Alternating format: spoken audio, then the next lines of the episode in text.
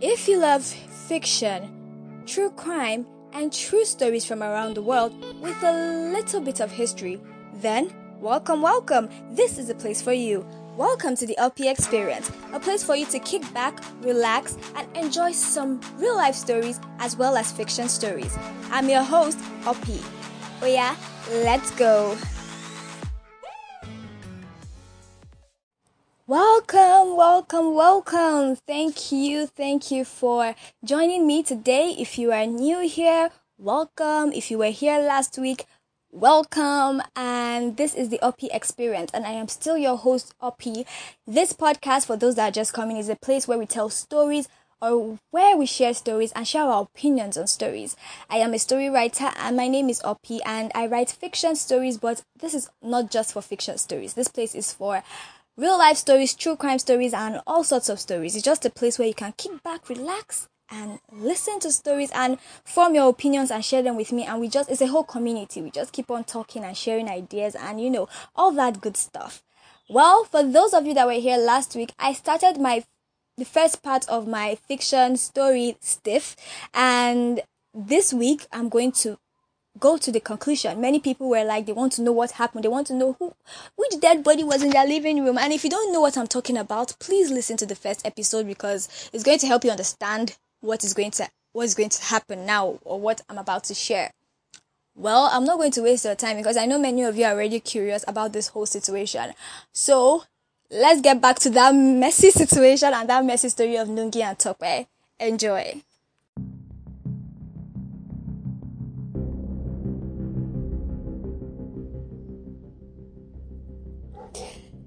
Her name was Catherine.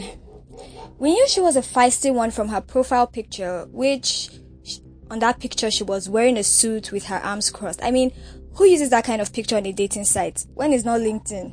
And her description on her bio said, if you are not looking for marriage, don't even bother. Serious men only. Rich, independent woman, no time for deadbeats. I told Tokwe that we should overlook her and go for someone else. But did he listen? No. He insisted that she seemed rich enough and maybe this was going to be a huge deal. After much persuasion from him, we finally sent her a message. I was the one that chatted with her because I knew how to handle her type. She came across as blunt and sometimes rude, but sometimes I could see the vulnerable side of her. At a point, she started letting out her feelings. I felt like I had accomplished something and I was grateful we picked her because she was the general manager of one of the biggest advertising firms in Nigeria we spoke for about a month before we arranged a meeting. I knew she was going to be a hard one when she tried to meet on her own terms and suggested where she would meet Tokwe. Tokwe usually arranges meetings with the women in a lonely area far away from where we lived, but this lady wanted to go public. After a lot of coercing, she agreed to meet where we planned. Tokwe was ready to meet her that day, but I couldn't push that nagging feeling at the back of my mind that something was going to happen something bad. I asked him if he really wanted to go as I watched him get ready, and he faced me and said, Of course, I have a feeling that we hit a big jackpot, baby. I sighed as he walked out the door.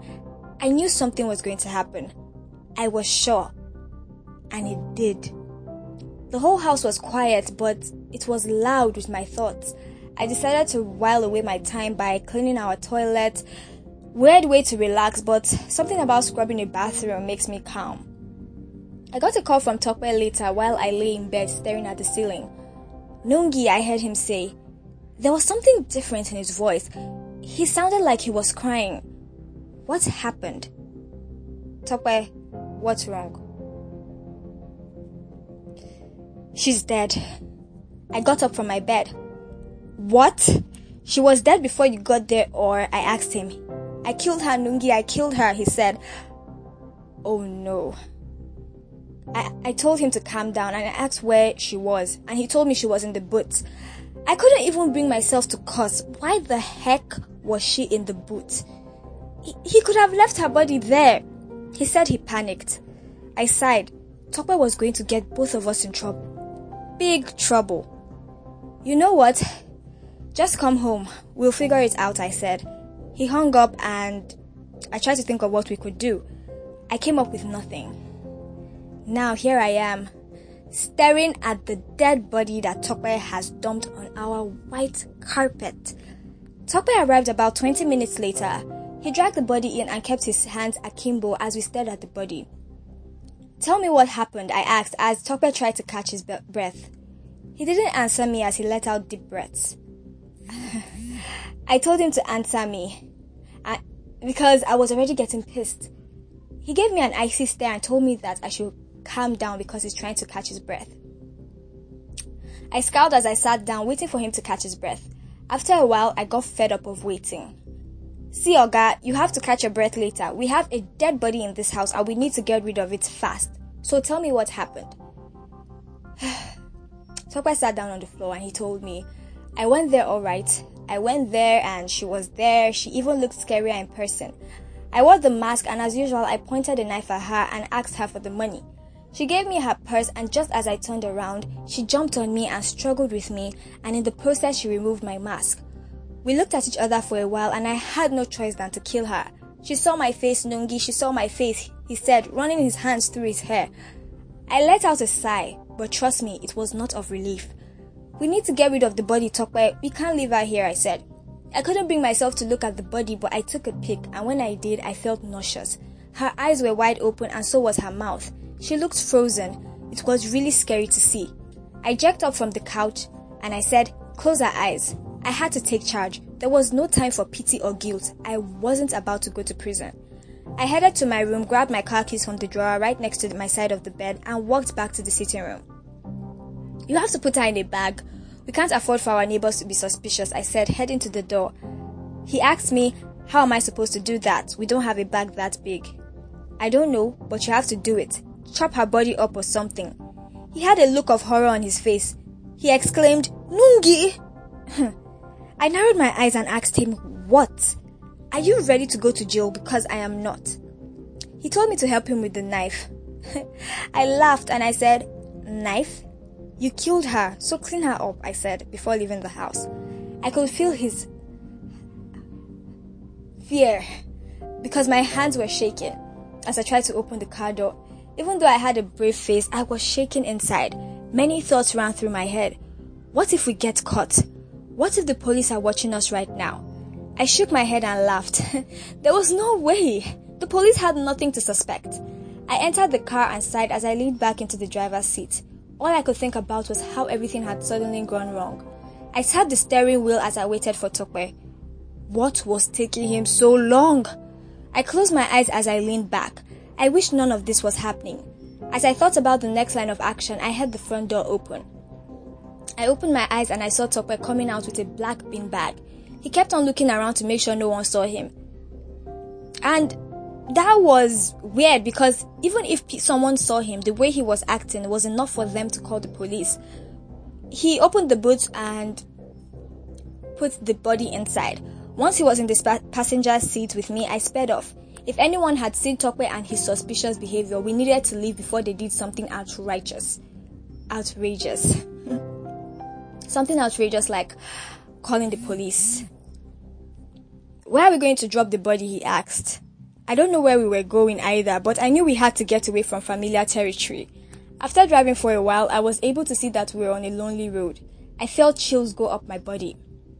I told him to drop the body there and he looked at me for some seconds before getting out of the car. I looked straight ahead, hoping that no one sighted Tokwe. I wondered what took him so long. Immediately he entered the car, I sped off.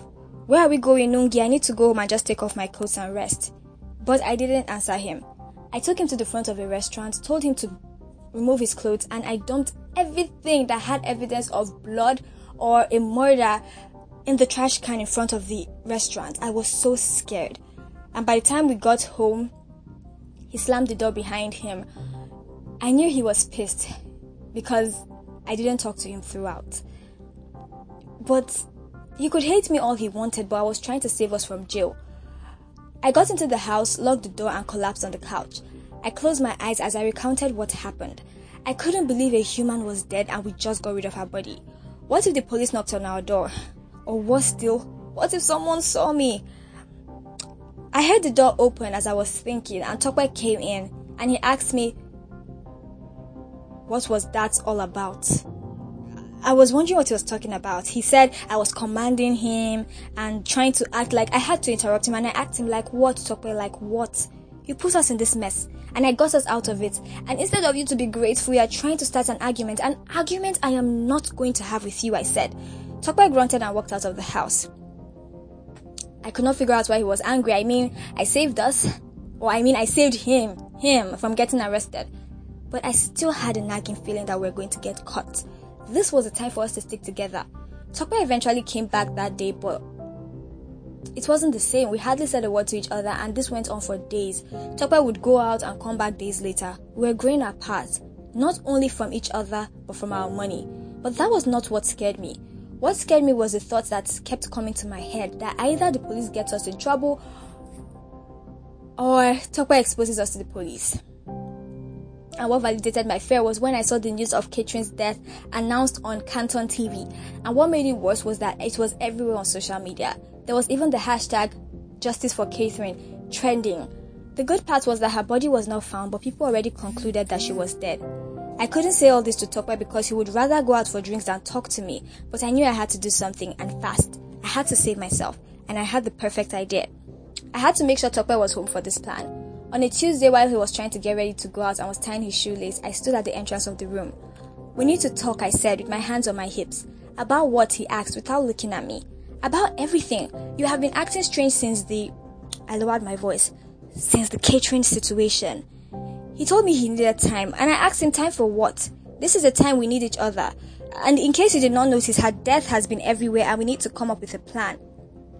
He sighed and he told me that he knew about her death, but it's just that he couldn't live with himself knowing that he was a murderer, that it haunts him, and the way he looked into my eyes, I could see the sadness and hurt in his eyes, and I felt for him. All this while I had been thinking he was avoiding me, but I didn't know he was beating himself up. I walked over to him and rested my hands on his shoulder. We'll get out of this. Mistakes happen, I told him. He placed his hands on his head and I knew he was crying. I sighed. It was too late. I had to go on with my plan. At that point, there was a knock on the door. Do you want to get that? I asked Tope. He sniffed and nodded as he stood up. I sat down on the bed and sighed. I knew what was coming. I could hear Tope open the door and I could hear the voice of a man ask, Are you Mr. Tope Adeshino? Tope said yes. I could hear the confusion in Tope's voice. You're under arrest for the murder of Miss Catherine Obazi. And the man went on to read the right Tope had. I stood up and went to the sitting room where Tope was being handcuffed. He struggled a bit before looking at me. I could see the hurt, the confusion, and the pain in his eyes. But beneath that, I saw something more. Something so strong. Hatred. As the policemen led Tope out and into their van, I stood at the door of our apartment and watched him. The neighbors were also watching from the window. I could feel his pain and everything, and I felt so bad for him, but I had to do what I had to do. I had nothing to do with the murder, and I had to take care of me.